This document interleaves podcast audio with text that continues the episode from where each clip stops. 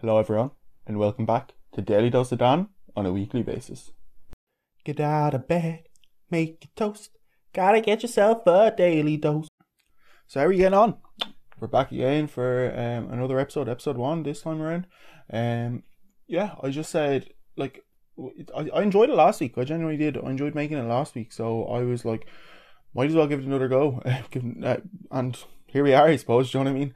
Um, so yeah, uh, thanks for everyone who listened as well, and thanks for everyone who gave me, feedback on it. It was very nice to hear some of the stuff you had to say. Um, one of the main things I got was to talk slower, so I'm gonna try work on that, but I can't promise anything. Uh, but yeah, we'll kick it off. Um, and welcome to episode one, as I've already said. But welcome again. You know, you can be welcomed as much as you want in this place. That's that's the beauty of it. Also, just quick sidebar before we actually do get into it, I am still I just can't justify paying like forty euro for a microphone, especially when I'm trying to save for rent next year in Dublin. So I'm still trying to work on that. So you might still get a bit of a. Uh, you probably just got a bit there because I just like clap my lips together, but a bit of ASMR sound effects. Um, but you know, hopefully, we'll combat that in the near future. So, as most of you might have noticed by now, just simply by looking out the window, we're going through one of the strangest things that our generation has ever witnessed. And no, it's not a government conspiracy, as my Auntie Sheila would have you believe. This is a big, fat global pandemic. So, I figure this week we might as well get down to it. And let's talk about coronavirus.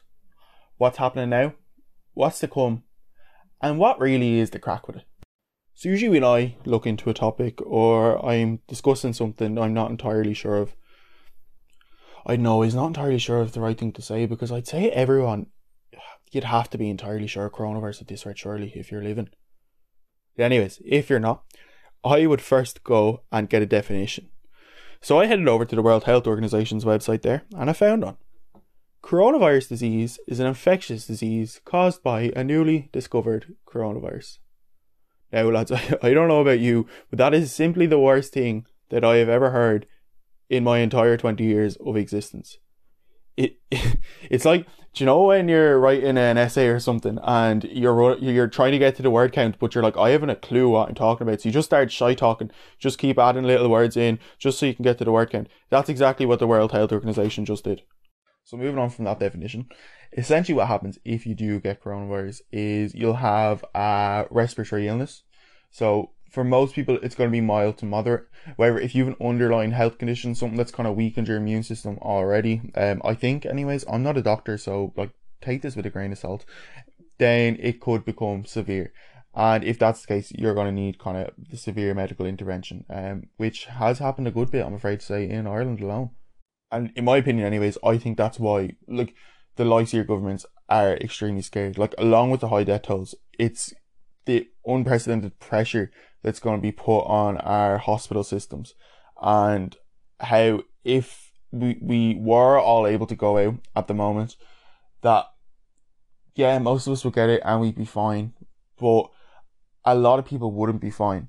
And they would have to go to hospital and hospitals just wouldn't be able to look after them.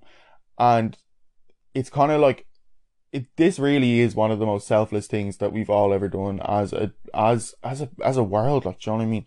Like it's it's not the case that we're all staying home for ourselves. It's the case that we're staying home for people that we love and we care about and we don't want something to happen to. See this yoke spreads like wildfire. It just will keep going and keep going and keep going. And that's the thing about it. Like it's it's so easily spread. That's why we were kind of all asked to be like hey, Dan, get the fuck into your house there and don't come out for eight weeks. Do you know what I mean? Like, that's why we were all asked to stay inside and make sure that if we have to go outside doing the shopping, um, washing your hands, sanitizing, uh, making sure you're staying two meters apart from people. Uh, like, it's, it's just kind of, it's just to stop it spreading so quickly so that we can get a hold on it.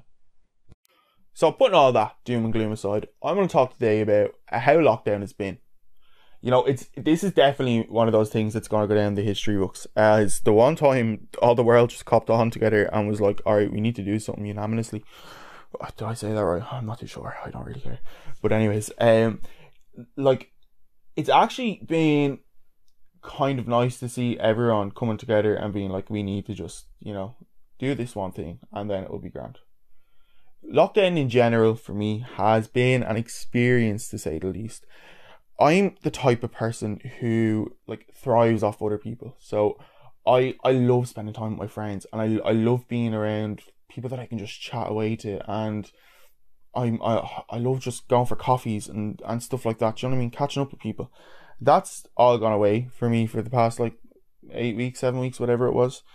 But you know, I've I've learned some other things. So while it hasn't been the best things in sliced bread, it's also not been the worst thing in the world either. Before uh, isolation, like I was someone who put a lot of pressure on themselves, so I'd always kind of feel like I'd have to get things done. I have to get them done quick, and I'd have to get them done well. And while pressure is good, I put so much pressure on myself that it kind of started becoming good and bad. It, it had it was a double edged sword. When we came into lockdown, I didn't think I could do it. Simply, like the main thing that was going through my head is I've been so busy for the past fucking like three months. Like, do you know what I mean? Like, how am I going to like just take time to actually relax? Like, if that makes any sense. Do you know what I mean? Like, how am I going to take a breather?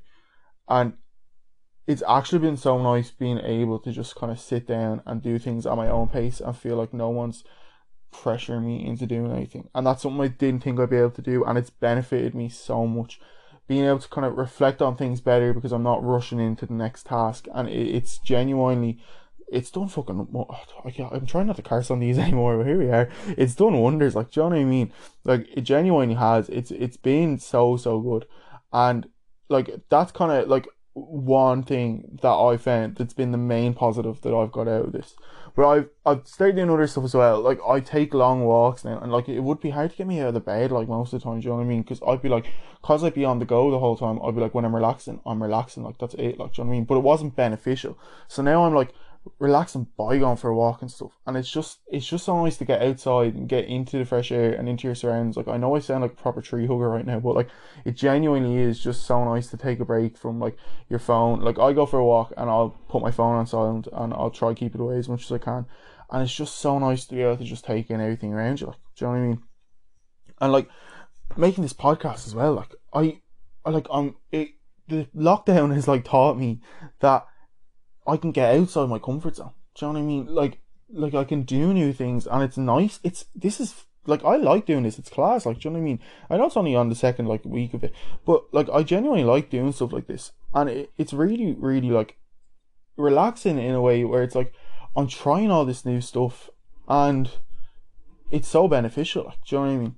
Like another thing, like I've started playing the guitar as well like um, don't get me wrong, like I'm no Jimi Hendrix or anything, but like just like starting to learn new little skills and that are good to be at. You know what I mean? Like I'm not like wasting my time away.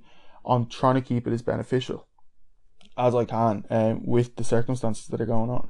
I've also rediscovered like when I was little, I used to read the whole time. Like that was just my life, reading books. I've rediscovered my love reading. I didn't think that would happen. Like, but I have I've, I think I've I've read a good like ten like ten to fifteen books probably since the start of lockdown. Uh, my most recent book being Normal People by Sally Rooney, who is an incredible author. She actually is.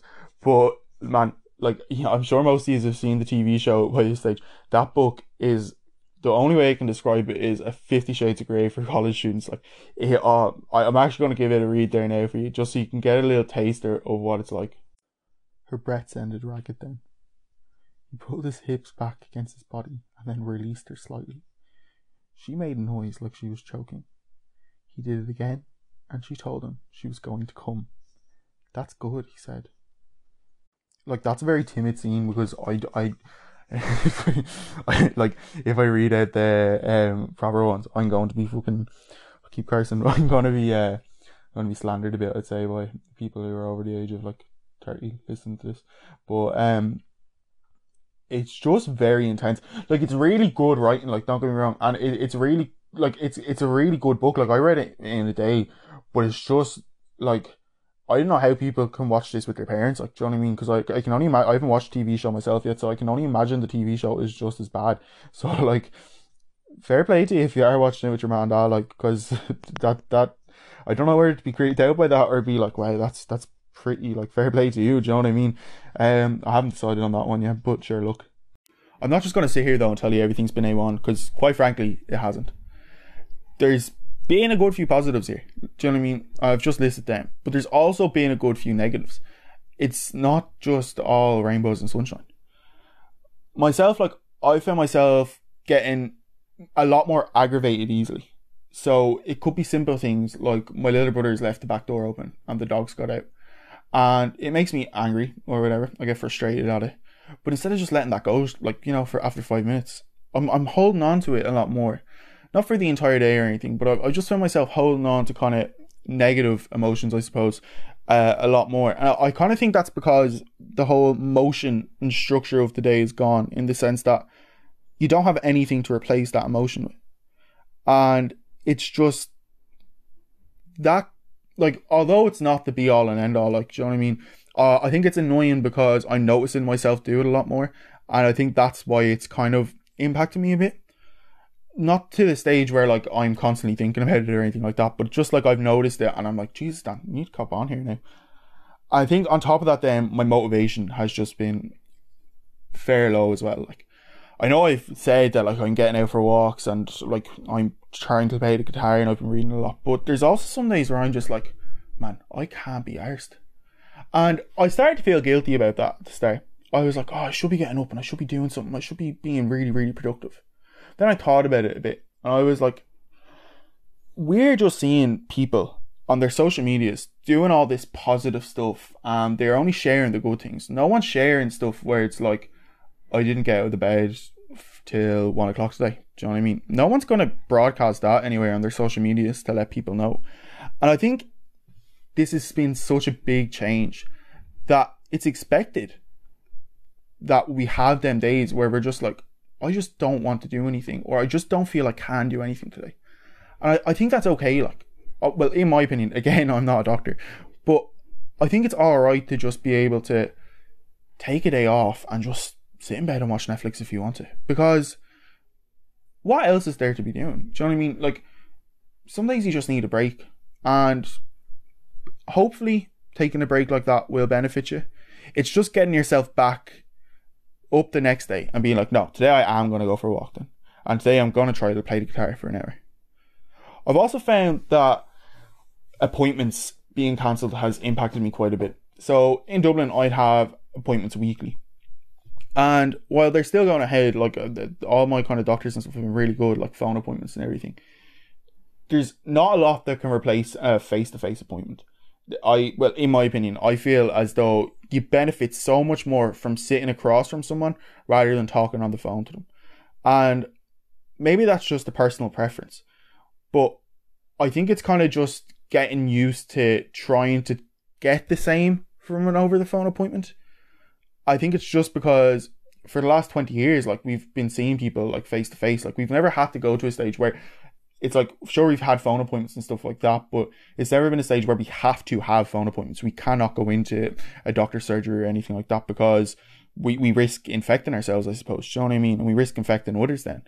So I think it's kind of just getting used to that fact. And I, I'm glad to say that like I actually have been recently, but it has been bothering me though as well. The thing about appointments being cancelled and uh, like just simple stuff like that. It's kind of it is bothering me, but not impacting me, if that makes any sense. Another thing that I'm really, really struggling with, to be honest, is not seeing my friends. Uh, like I know I said at the start that like I am a people person, which is true. And I guess you can look at this as a positive and a negative. Because I rely on people a lot. And I, I'd like to think that I don't want you thinking now that like Dan just relies on people, that's it. I'd like to think people can rely on me as well. That I am a good friend and whatnot. But I feel as though this has been good in the sense it's taught me that I can get through things by myself and I can do X, Y, and Z without having to go to someone else for help. But it has impacted me in the sense that I, I, I miss people. Do you know what I mean? And I think talking to people over social media and stuff, it's just, it's grand. Like, I, social media is grand, but I think it's just doing it, if that's your only option, I think that's just, it can impact you. Like, I know myself, during this, I've been fixated over Snapchat locations.